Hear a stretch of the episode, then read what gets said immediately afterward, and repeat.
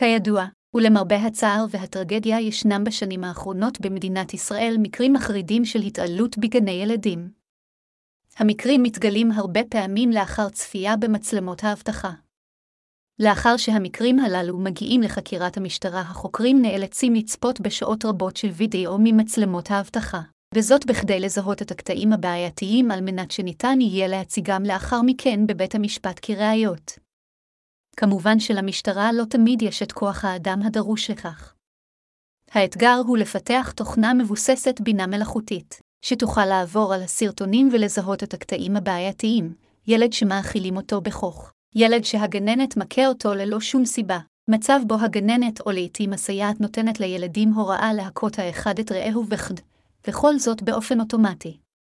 בכך ניתן יהיה, כמובן לייעל את ההליך המשפטי ולחסוך לחוקרי המשטרה זמן יקר. אדגיש כי, אחת, אני לא איש מקצוע באף אחד מן התחומים הרלוונטיים כאן.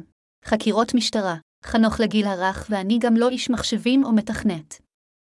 2. מדובר כאן ברעיון ראשוני בלבד עליו אני חשבתי. 3. אני אדם שמתקיים מהכנסה נמוכה מאוד מקצבת נחות של המוסד נל ביטוח לאומי, ואין ביכולתי להשקיע כספים כלשהם בפיתוח תוכנה או מערכת כזו. 4. כאמור, אין לי באופן אישי שום קשר לתחום, ופרט להעלאת הרעיון עצמו אין לי כל יכולת להמשיך ולקדם את פיתוחו.